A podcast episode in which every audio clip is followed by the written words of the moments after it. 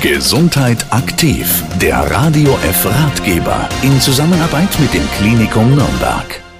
Bei Gesundheit aktiv geht es heute um Frauenheilkunde und das Thema Endometriose.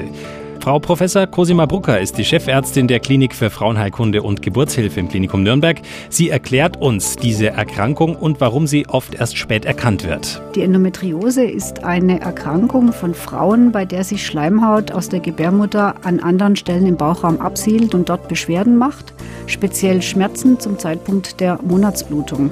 Das Problem ist, dass natürlich während der Monatsblutung auch einmal leichtere Krämpfe noch mit zum Normalen gehören, aber eben stärkere Schmerzen nicht.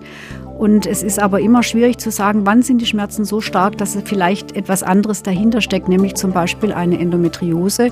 Und deswegen wird es eben leider immer sehr spät erkannt. Zu den Behandlungsmöglichkeiten von Endometriose im Endometriosezentrum des Klinikums Professor Cosima Brucker. Bei der Endometriose kommt es immer darauf an, welches Problem der Patientin im Vordergrund steht. Das kann zum einen die Schmerzsymptomatik sein, zum anderen aber eben auch Folgen der Endometriose wie Sterilitätsproblematik. Je nachdem, was im Vordergrund steht, wird entsprechend behandelt. Es gibt die Möglichkeit, medikamentös zu behandeln. Zur Beseitigung der Herde ist aber immer eine operative Behandlung erforderlich.